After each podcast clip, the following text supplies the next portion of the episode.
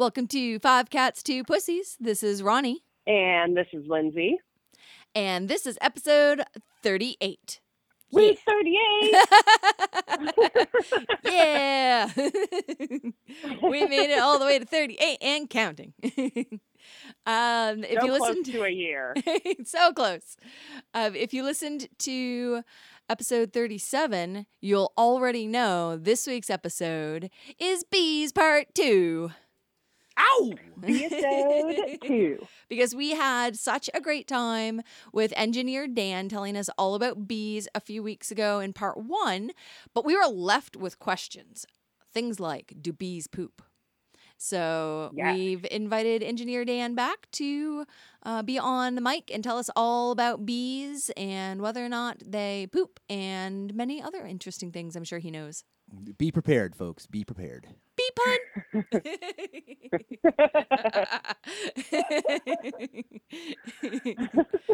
Ah, sweet. Well, we will get to bees in just a minute, but uh, we want to have a bit of a real chat, and I'm gonna cry, but that's okay because this is a very real episode, and this is a very real podcast, and we always share what we're feeling, what we're thinking, what's going on, and I think that you know, in good times and bad times, that's really important to to not just you know feel your feelings but like respect them and honor them and and work through them. So um so last episode we gave everyone an update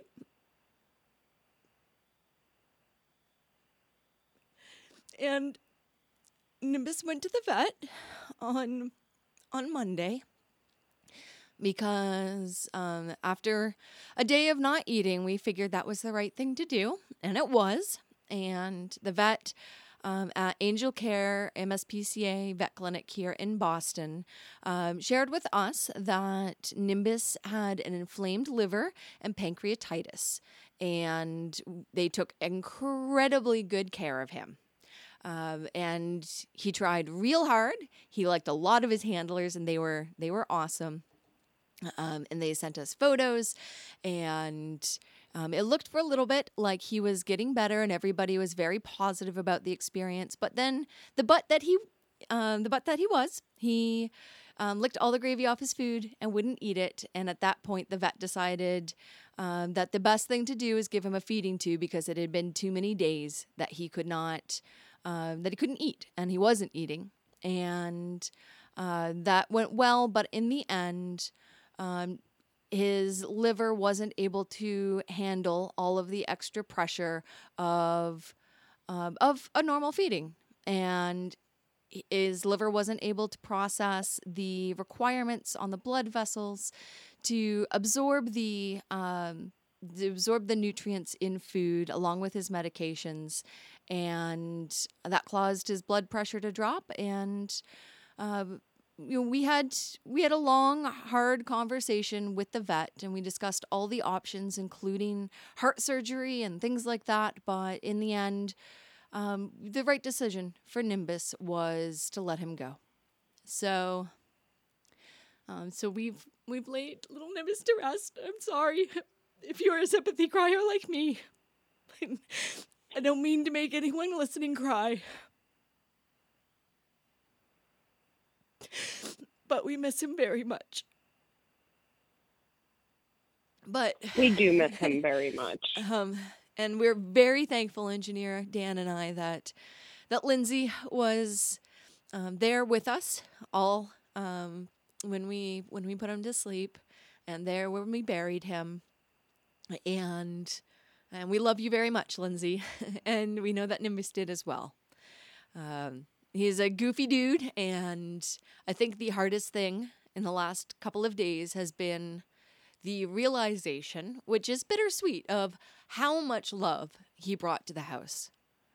Um, it's really, it's really noticeable that his presence is gone for more than just the things that you would expect, like being used to him jumping up on the bed or um, looking over at the chairs next to the window and expecting him to be poking his head out a curtain or um, you know, swatting at your feet when you're folding laundry from under the bed. But it's the it's the it's the little things. Um, you know, when when Django meows, Kenway's got to pick up that slack now, and uh, it's very quiet in the bedroom when we go to sleep because he's not under the bed snoring. Um, and I will. that was my reflection last night. uh, was that I still remember very vividly laying in bed after having just brought them home, and they were uh, Nimbus in particular was very keen on hiding under the bed, and we were both laying there, Engineer Dan and I, and we're like, "What is that noise? Do you hear that?" and I was like, "Oh my god, I think the cat is snoring." because he had the loudest, wheeziest snore.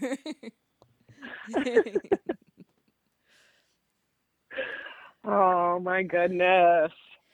so I'm gonna miss him coming up to me in the living room and smacking his head against my leg as hard as he can because he wants head scratches.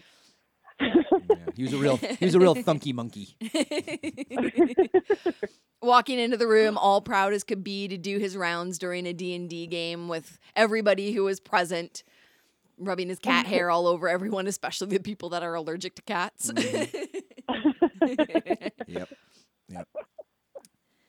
But but we we laid him to rest um, in a in a nice quiet um, shaded area of our yard and and he went very peacefully and purring and feeling loved um, when he when he did go. And i think that you know in the end that's you know all we can really ask for whether pet or otherwise you know is that you feel comforted and loved right to the very last breath and he certainly did that uh, so he's he's in the side yard in what I call the witch garden because after we uh, buried our um, previous cat Daphne in that area, a whole bunch of random shit started growing, and uh, I think it was combined with my newfound knowledge in those plants. But curious to see what grows now. I imagine Daphne is like the fuck, guys. I was alone and loving it.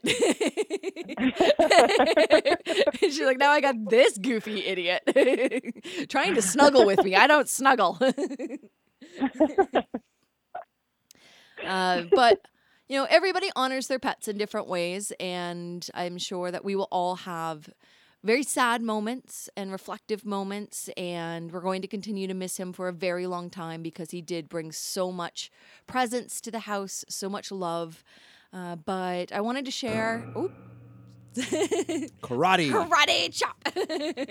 I wanted to share um, some of the things that I laid to rest with them because uh, because it was you know special, and so I uh, I I made a little bouquet essentially, um, and buried him with some rosemary for friendship and protection from evil spirits, lavender for peace and memories, sage for purification, mullein for cleansing of his spirit, mugwort for sweet dreams, a lily for resurrection, a blackberry for a sweet offering because he was our sweet boy, lemon balm for immortality and joy in the afterlife, yarrow for healing, and a sprinkle of frankincense to help him cross over and transformation.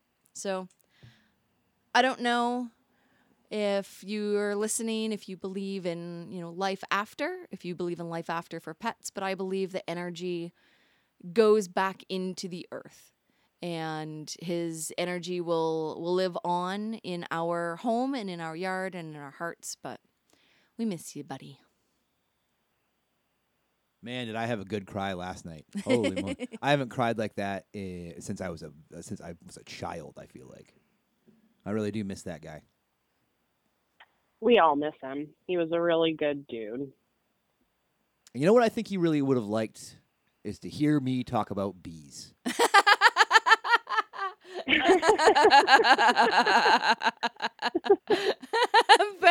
Fair. Today's today's topic on bees is in honor of my goofy boy because I am gonna ve- I'm gonna keep the science in, but I am gonna veer towards the goofiness, yeah. and I'm gonna honor Nimbus with some goofy bee stuff. Awesome. Well, we'll be back in a moment to talk all about bees. In the meantime, uh, you know, g- give your give your kitties a head scratch. Uh, we will continue, and just in case you were wondering, it is still five cats, two pussies, because he's still in our hearts, and he will remain one of the five. Before we sign off on the intro, I don't want to give Dan the satisfaction of us not lighting our ritual Oh candles. shit! Son of a bitch. God damn it! I even have the lighter right here. Thanks, Lindsay. Episode ruined. ah, very good. Well, uh, we have we have our uh, n- n- naked people dancing candle, and it burned great last time, so I'm going to give that a light. And uh, yeah, and then we can proceed. Ow!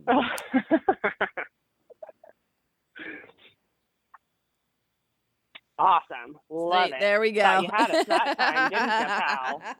Oh, I was so close.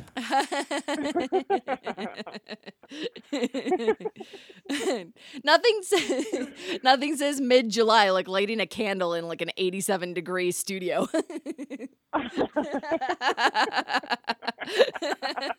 Whose idea was this to have ritual candles? It was a great idea. awesome. Well, we will be right back to talk all about bee poop.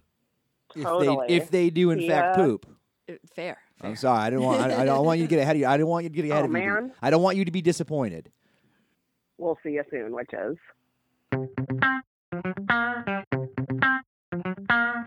Welcome back, witches. Engineer Dan in the house, talking about bees. Bees.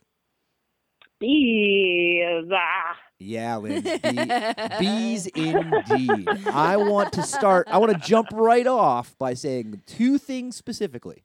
There are a lot more about these specific topics, information wise. There is a lot more that we are not going to cover. We're still doing the 101. I mean, you can go to college for this shit. So we are not going to go into extreme specifics, just like last time.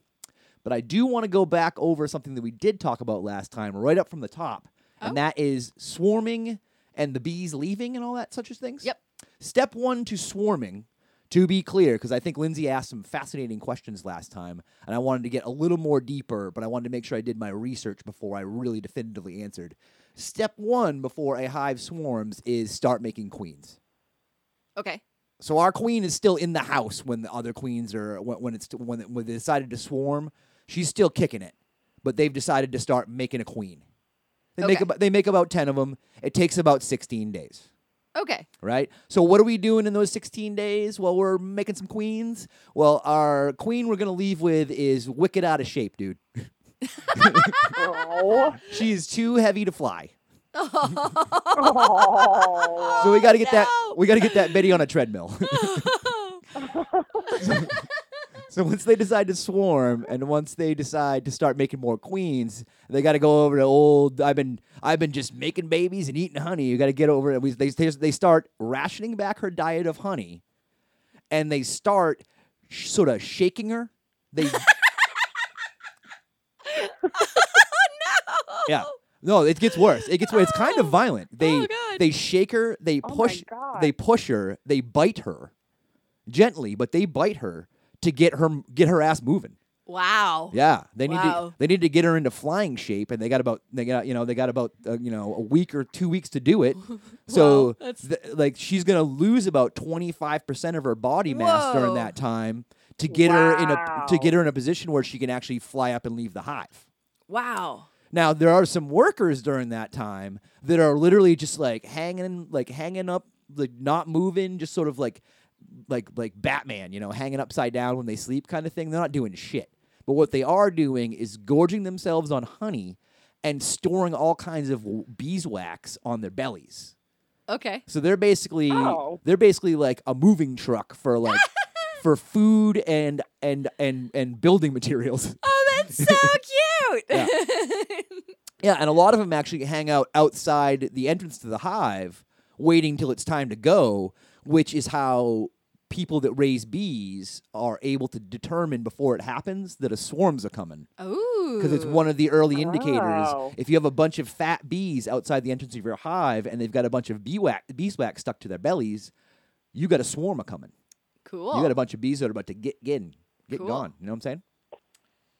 Super cool. the poor queen. She's like, I don't wanna. They're just like biting her. They're biting her. They're pushing her. Like it's, when it gets close to swarm time, it's happening frequently. Like so frequently that it's almost every ten seconds someone's walking up and being like, you know, come on, work it out, pal. Kind of. Aw, poor me. Yeah, yeah, yeah. Well, it's great. I, I mean, it's fascinating, but you know, Yeah. they got to get her up and they got to get her ready, and she's a very important part. She's not Her Majesty the Queen. She's basically the heart of the hive because she uh, she just makes more bees, but at the same time, she's a very important cog in the in the um, in the hive and the life of these bees. So they get her up, they get her ready, they get her out. I just imagine there's a bunch of bees that are like, all right, time for a makeover. Yep. yep. On the treadmill. Come on, come on. Walk it off. Walk it. Because she's just like been laying eggs and she's just been eating honey and she get she got so big when she was serving her primary purpose that she doesn't really even move anymore. They have to bring they bring honey to her. So is the new queen that they're making going to stay in that current hive? Usually, yes. What inevitably Okay. happens is the new queens that they're making, because they make about ten, just to make sure that one's that make sure that it sticks. But depending on the size of the hive, the, and the and the time of year, and what's going on in that hive, and how the honey stores are, and how many worker bees there are, that a new queen could emerge, and they could go into swarm protocol all over again. Oh wow. Right. It's not until one of the queens decides to stay that the other queens are eliminated, as we talked last time. right. uh, and, and then she decides Yeah. she's staying. She Right. she smacks all the other queens, and then she rubs all the all the bees with her essence. The substance, the queen Substance. substance. Yes, Right. yes, yes, yes. She's like, I'm gonna The stay, queen boys. Substance. Yeah, so the queen substance alerts the hive, and it gets spread throughout the hive. That the we have a we have a queen in house, so you know we're we're good here. We're all good, and then that's and then life goes on. Obla di obla da, as it were. now the bees that are swarming, about ten thousand of them roughly. Um, in that group of 10,000 bees, including the queen that is now in flying shape and feeling like really good in her in her old age, uh, you have a situation where the scout bees that actually know where the swarm is going are only about uh, 400 bees out of the 10,000 that are swarming. So every other bee is just like like sort of basically stampeding. they're just they're just flying. They're flying and they don't know where they're going. And and only you know, only a small percentage of the bee, of the bees in that swarm actually know what where the destination is, which is Wow.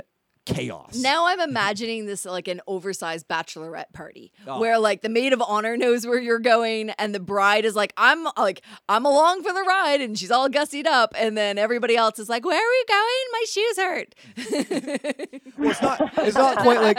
It's not quite like hurting drunk biddies, but in just in sheer number, it is a difficult task. And there were posited over time that there were there are there are three main hypotheses as how bees steer themselves in a swarm. And modern computer technology has whittled it down to there is one correct answer. But scientists and bee studiers used to think that it, maybe it was like they released a uh, a, a, a, hor- a pheromone that the bees that didn't know where they were going would just follow that scent. But science uh, in the modern has eliminated that one as a, prob- a possibility by they would put little paint doll- dollops on the um, on the area where the where they excrete their pheromones. And most bees, when they arrived, uh, the ones that the ones that uh, had the the scout bees that knew where they were going that were painted hadn't broken the seal on that. So that was Oh, not okay. that was not how that worked. Oh. So the other the other two are both by sight and they're slightly different in nature. One posits that it is the scouts all the bees flying at the same speed and the scouts bees like basically being the Rudolph, the red-nosed reindeer. They're in front and the other bees just sort of stay together in flight and they just follow the leader kind of situation. Right? But it turns out the actual way that they do it is with streaker bees. The bees that know where they're going because there's 10,000 bees and they're all just going to like fly in formation. um, the the swarm is going to have a, a, handful of bees that know where they're going are going to literally rip through the swarm flying at like 20 miles an hour way faster than the other bees to change the flight pattern like like she- sheep herding dogs. Exactly like the way a dog herds sheep Cool. They're That's gonna- really cool. they're just gonna rip through the swarm really quickly and and keep all the bees all course corrected That's awesome. Now, the only way that gets fucked up is if the flight pattern of the swarm interacts with the flight pattern of a, nu- a different hive's workers going out to pollinate. oh God. If you if bees get caught in the other bees' jet stream, it fucks them all up because they're, uh, Oh, they're shit. they're immediately getting inundated with incorrect information on where they should go, and the swarm fucking fails. oh no, and then what happens? Well, Do they regroup? what what happens when a bee is outside of the hive and doesn't have a food source or a shelter source? No, but these. they seek it elsewhere. Elsewhere being another bee's hive. oh, and then they get murdered. Uh, Not necessarily. I want to. Oh. Let's talk about bee karate. Be ready. Linz, do you have any more? Do you have any questions about swarming crap like that? Before we talk about bee no, kar- no, I'm I'm good on the the swarming questions. I mean, I'm interested in bee karate. So So, b- yeah, bee violence is really devastating, um, but it's necessary. So when a worker bee gets to be about 21 days old, they're it's a, a, a, approximately their stinger is at the height of its stingerdom. It's it's you know it's it's hard and it's sharp and it's ready to go. I'm gonna burp real quick. Hang on. Nice. We can cut that out in post. No big deal. but we won't. so they're at, at, at 20 approximately 21 days a worker bee the ladies they're all ladies are at they're at the height of their um, physical stinger acumen and they be, they kind of take on the role of guard and they hang out in the front door of the hive and they sort of check who's coming in and out okay. and they do that based on the yeah based on the smell of the bees coming in. They're like oh bee coming in with pollen. You smell like you're from here? Go on in. Bee coming in with pollen. You're from a different hive but you're coming with pollen? Come on in. It's a gift. Oh, right? Right? Bee coming in empty handed uh-uh. They will grab that bee with their arm with their mandibles on their arms and they will bite that bee's legs off. They will Holy shit! they, they will they will rip its wings off. They will sting it. Jeez. they don't lose their stinger when they sting in other insects. It's kind of designed to do that but things animals with thicker hide like a person or a horse or whatever uh, they the stinger comes out and they die from that. But they can stab to death other insects with their butts so if you are coming into a hive empty handed you are going down So if you wanted to sneak into another bee's hive, it would just behoove the bees to be like, "Listen, I'm just gonna scoop some pollen, and I can sleep here for the night." You bring a you bring a gift for the host. Yeah, exactly. You you contribute to the hive or you die. like that's pe- period. That's just the way it goes. Um, now, when a bee, when a guard bee is goes into attack mode, they do release a pheromone that is. You ever hear that popular? Uh, like you ever have somebody in your family tell you, you know, if you step on a bee, that's just going to make more bees come to you because they can smell. They they they they trigger a pheromone that alerts other bees when they die. Yes, Yeah. I yeah, I've heard that. Oh. Um, I actually haven't heard that with bees. I've heard it with wasps. It's true with if- both. Yeah. Yeah, that like if you're at a picnic, like my my parents would always prohibit us from killing the wasps that were like buzzing around trying to get in our soda or whatever because it would attract others to come to the area and we just end up with more. Now I I don't know as a little kid, I don't have any vivid memories of that happening, but Kind of yes, kind of no. The the they release the pheromone when they are in a fight. So if you just kill a wasp that didn't that was just there, that didn't know he, he was just like maybe he was just like on the lid of your can of Coke and he's like, Right. "Ooh, Coke, yummy." Uh, and you kill him, he's not gonna really he, he's gonna release it when he's alive. It's not like Ah. a it's not like a death rattle. fair. Fair. But when they but when the when the hive is under attack, they ra- it's basically like raising the warning alarm. They set up this pheromone so the hive knows that it's currently in battle, right? So that pheromone goes off, and more bees are alerted, and then more fighting continues, and then uh, that that causes other things like wasps to like smell that Yeah. and realize that there's a hive under attack, so it might be vulnerable. So then they show up. So it's this crescendoing massive battle Wow. of all these insects. Um, the insects attacking the hive are usually doing it because there aren't enough pollinating resources in the area, and therefore they can't make enough food to sustain their hive. So they go to rob another hive. Oh, it's a wow. heist. Yeah, it's a heist. Wow. They they don't. There aren't enough pollinating flowers in the area to support the ecosystem of the amount of pollinators there are in the area. So they have to defend their food stores, and it becomes survival of the fittest. Wow. And these really big battles can attract predator insects, ones that eat both the honey but would also eat the bees, like wasps and Right. hornets and things like that. And before you know it, um, yeah, the it's it's nature's way of based on the hives and the and the pollinators in the area, making sure that one ecosystem uh, like is in balance. Huh. And they do that by again clinging to each other, stinging each other, biting each other's wings off, ripping each other's legs off. It's really very brutal.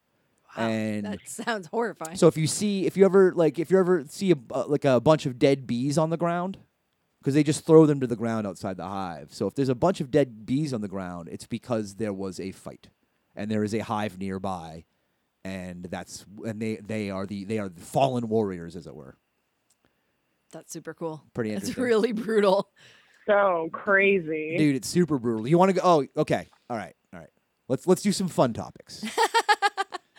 so that's that that's that's bee karate. That's how bees do karate.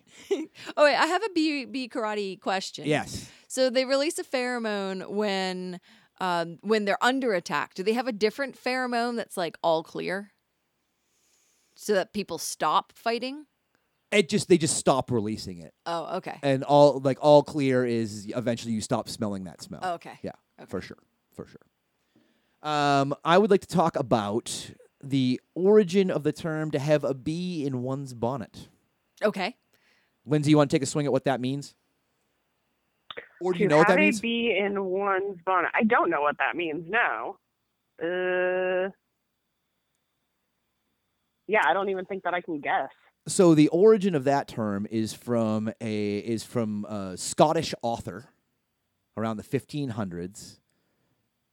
I'm not going to say his name because he's very Scottish, and I'm not going to say the passage because it's very Scottish. It's very Scottish. I'm just going to I'm just going to let you know. um, it, it it comes from the a Scottish term to have a head full of bees, which uh, became uh, sort of like the English got a hold of it and they turned it to a bee in one's bonnet, and that is to be preoccupied with a certain idea, or obs- being essentially obsessed with something. You know, like the idea of Oh. Like the like you know the um like to, if let's say you, you you get a you get a crush on someone that you're interested in it would be accurate to say that that person that you're obsessed with or like crushing on right now has put a bee in your bonnet I I would assume that comes from the idea of like it just always like buzzing like in, in the back of your head or in your mind like have a head full of bees is like there's just like this one permeating noise but I have no idea. Yeah that's accurate it's the Okay. yeah like b- bees are like in this time or their sole focus is to make honey Oh, right. And- and they're- they're, and single-minded. their so- single-minded purpose and you and you Oh. and you're creating that for yourself Cool. That makes sense. Neat. Yeah, that's really cool. And then, of course, the the saying that everybody knows, the bee's knees. Yeah, bee's knees. Right. That means something very uh, small or insignificant, according to a phrase that was first recorded in the late 18th century. But then in the 20s, kids got into the slang, like "you're the flea's eyebrows," or or more popular and survived to this day, you're the cat's whiskers.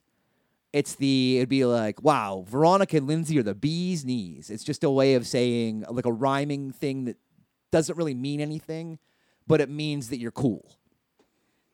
So it used to mean that you were small and insignificant, and then it got translated into you're cool. Yeah, like if I if, if we were at, in the twenties, if we were at like a if we were at a, a school dance uh, and I and you were cutting a rug, Ronnie, Right. I might be like, "Wow, that Ronnie's the real fox socks. or cat's pajamas. She's the cat's pajamas." Yeah. we should all talk like we're in the 20s. It's great. right. It was just it was just it was hipster slang in the twenties. Yeah. And then neat. B and B's knees um, uh, persevered uh, probably Nice. because because it rolls off the tongue, and there is I guess some truth to the bee's knees because they do have like little. That's where they do keep their pollens when they're flying around. Which brings me to now that we're talking about twenties dances. this brings me to these sassy flowers. These these salty dogs. These these dirty birds. Uh, these okay. So the flowers it fascinates me. The flowers need to reproduce by spreading their pollen around, but they can't move because they're flowers. so they need pollinators, butterflies, in this case, our favorite bees, to help them.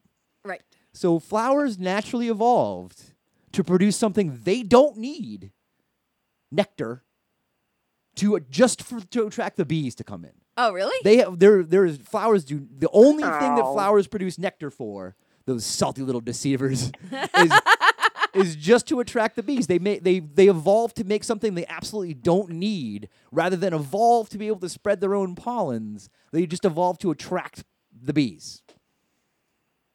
and Get I somebody else to do it. I like it. I think, and I think that makes them sassy little, little, little liars. You liar flowers. Like, although, flower, they're, they're sassy little vixens. I mean, they're just they're they're sassy little sluts. They know what they want. They're putting it out there to get exactly what they need. yeah. I mean, they're like, I I need I need to procreate. I need flowers are like I need to get fucked. Here's some titties. or whatever your whatever whatever gets you there. The flowers are like, oh, these bees like really, they're like. They really like. I'm gonna- I'm gonna make this like sweet little nectar for them, and then they can, Yeah. and then they, then they show up. Yeah. Now, obviously, we were talking about um, well, last week. We were talking about certain flowers that bees can't even get to unless the birds come along, and that Right. was just that was just part of Yeah. their that was just part of their evolution because that what what they produced was really good for the birds, so the birds would eat it and they'd be happy. But what they needed was for the bees to show up. So they just evolved to survive having all their petals taken away, so that the bees could show up, so that they could flourish. That was bee balm. That's awesome. Super cool. You guys ready to get really into the shit? Oh, is that a pun? Yeah. Yeah. Actual shit. oh yeah. Beep pun. Yay. Check this out. You guys ready? I don't think you guys are ready for this. I but I'm I'm feeling very ready for it. All right. In the late 70s, Oh, I'm the, ready. in the late 70s at the end of the Vietnam War. Okay? Like p- play a Creedence song in your brain, a little fun. It ain't me. I know fortunate and All the helicopters are gone. And the American troops are pulled out, right? A sticky yellow liquid periodically rained down from otherwise sunny skies. Witness claimed the strange substance killed plants and sickened people. They called it the yellow rain. Hmm. Ooh. Whoa. Yes. And uh, America, fuck yeah, we come in. After a lengthy investigation, U.S. analytics concluded in 1981 that the substance dubbed the Yellow Rain was a chemical weapon made of fungus toxins created by the Soviet Union. The U.S. Secretary of State at the time announced that the Soviet Union had given the weapons to the Viet Cong, and they were dropping it on the people uh, on the uh, the Hmong and other groups in their villages as they were fleeing refugee camps. Oh, okay. What does this have to do with bees? Because the rest of the scientific world, uh, like we're like, okay, America, and a bunch of Canadian biologists teamed with some Malaysian scientists to solve this puzzle. What was happening was they real they realized that this was happening was happening more on like particularly sunny days, which we described earlier. Um, the body mass of hundreds of bees before they left their hives, after they came back, after they studied the body mass of bees, uh, finding out the insects lost 20% of their rate their their weight on the return flight. The bees would usually leave in a giant swarm, defecate, and come back to care for their larvae, who were uh, who were particularly susceptible to high temperatures. So they would lose the body weight to be able to cool the hive down better because the yellow rain was bee shit. There were so many bees in Vietnam that they were leaving, like going for a going for a zoomie and pooping. Yep. Because not only do bees shit, but they don't shit where they eat. Wow. They do not shit in the hive. Wow. And so and this was killing people? It was well, there was so many bees in this particular area that they we had concluded as a as a as a country, America had concluded that this is what were making people sick. But really, they were fleeing refugee camps at the end of the Vietnam War, and they were fucking malnourished, and they were fucking sick anyway. Okay. We were just trying to like we were just Oh. trying to pin something on Russia for fucking uh, for like you know it was like this big red scare situation because you got to realize coming out of Vietnam um we're like you know late we're in the mid 70s by like 89 they determined what the yellow rain really was but we were deep in the cold war at that point I see. I see. Well, go home, America. You're drunk. Yeah. Asian honeybee larvae Asian honeybee larvae are sensitive to high temperatures and become deformed if they overheat. So the adult bees were flying out, pooping, so they could reduce their mass, so they could keep their larvae, larvae, larvae cool in the hot summer days. so bees poop in massive quantities and really confound Americans. And to be clear, we did not find this out in the late 70s. We have known this for centuries that bees poop. At the end of winter, before we get spring, that first warm day when bees come out of, hibern- out of hibernation. Now, the bees have been in their hive all winter long, eating their honey stores Yep. to stay alive and flapping their wings to create a warm, sort of glowing hum so they can survive the winter. But you know what else they've been doing? Holding it in for a really long time. they have been on a they have been on a seasons long road trip. With no soda cup. Oh man. exactly. So the first warm day after the winter where the bees can come out of hibernation, if you are a beekeeper, you will see yellow snow. Wow. and that is the bees leaving, shitting, and returning to a hive. It's also a good way, if you're savvy, to know where a hive is that you didn't know about. Because on one of those first warm days, you're walking around and you see a bunch of yellow in the snow, and you look up and you're like, oh, and you tie a little marker around that tree. You're like, oh, this a, a bees live in this tree. oh, do you think bears do that? Do I think bears tie a little marker around a tree? No. Do you think they walk around and like when they come out of hibernation and they're fucking hungry and they look for yellow snow and they're like, "There's a hive around here." I don't know. The I, I, I would assume that nature evolves to to detect its enemies, it, its its food uh, potential food sources like tellings. So I'd imagine a bear would look at that, sniff it, and based on the particular smell, because bee poop and dog piss or animal urine smell very differently. They would know. I guess they would be able to identify that there was a there, there was a bee. That's why beehives are happier and thriving when they're like 25 feet off the ground in like the, in a tree trunk, so that predators can't get to them. Bees poop. Bees do poop. So cool. That's awesome. Bee- So cool. Bees poop, and the U.S. government had like it blew their fucking minds.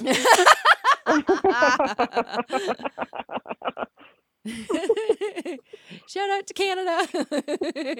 Ow, Canada. Well, uh, that's about all. I, I think that answers the questions from previous. We talked about the, the craziness of flowers and how they just how they, they are the sluts of nature, I suppose. Flowers. We've talked about bees, and they they do poop and they do karate, and they do the zoomies to get to where they're going, and the queen goes on a uh, goes on a got to get you in the gown diet before they swarm.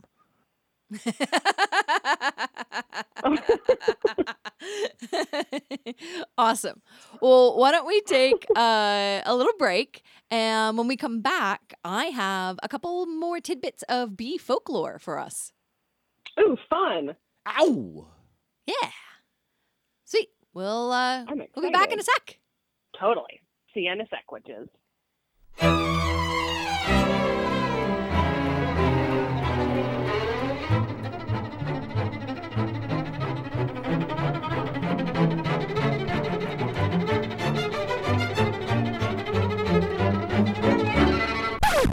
Welcome back. Bees poop. So cool. So cool. There's an old science saying that goes, if it eats, it excretes. oh, very scientific. Bees certainly eat. Uh, fair. That's totally fair. Uh, well, as promised before the mini break, I did a little digging on some bee folklore. Last time we talked about bees, talked about some of the magical properties or mythology or folklore around bees, including like go tell the bees when um, somebody died, like inviting them to the funeral kind of thing, and or weddings or that sort of thing. So this time I looked up to see what um, bee mythology I could find for other areas of the world that uh, maybe incorporated it into like into culture or religion. And so i found three particularly interesting ones. And what i will say is because there's bees all over the world almost every culture has something to do with bees in their folklore or mythology. And there was a lot there was a lot to draw from but i picked 3 of the most interesting without having to get into also like this god who was the sister of that god who was actually the cousin of this god so three little bite-sized bee bits for you the the first was from egypt and uh, Egyptians had a long, or have had a long, uh, and involved history with bees. Some of the first uh, professional beekeepers. Honey was used in embalming and in beauty uh, regimens for a long frickin' time. Uh, bees are like carved into esophag- esophagi, esophag- no, what's the sarcophagus? Aha, Ah, sarcophagi. sarcophagi, sarcophaguses. but the little bit that I liked, that I thought was super cute, was that the god Ra, who I believe is the Egyptian god of the sun, if I am not horrifyingly mistaken, but the god Ra, his tears when they fell to earth and hit the sand of the desert became bees, and that's how bees came into existence. Sun god tears. Uh, that's so cute. Yeah. I thought that I was I thought that that. was like small and cute. and I loved it. There's another one. Now, I've got two different versions on this one, both similar in nature, but in the Kalahari Desert, uh, the belief was that, or the story goes in mythology, that B was going to cross a river and came upon Mantis.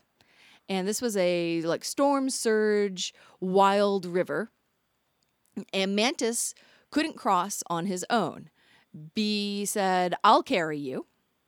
And carried Mantis, but got halfway across and became tired. And this is where the story diverges. One is that there was a flower that was uh, floating down the river.